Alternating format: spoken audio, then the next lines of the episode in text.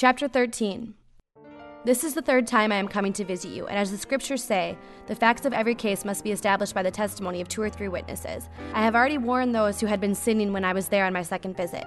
Now I again warn them and all others, just as I did before, that next time I will not spare them. I will give you all the proof you want that Christ speaks through me. Christ is not weak when he deals with you, he is powerful among you. Although he was crucified in weakness, he now lives by the power of God. We too are weak, just as Christ was, but when we deal with you, we will be alive with him and will have God's power. Examine yourselves to see if your faith is genuine. Yourselves. Surely you know that Jesus Christ is among you. If not, you have failed the test of genuine faith.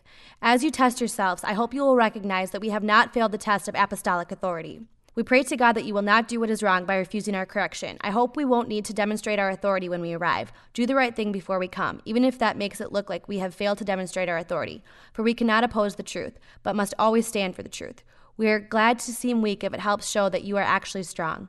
We pray that you will become mature. I am writing this to you before I come, hoping that I won't need to deal severely with you when I do come. For I want to use the authority the Lord has given me to strengthen you, not to tear you down.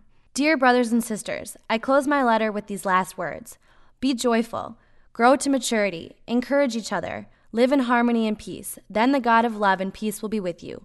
Greet each other with Christian love. All of God's people here send you their greetings. May the grace of the Lord Jesus Christ, the love of God, and the fellowship of the Holy Spirit be with you all.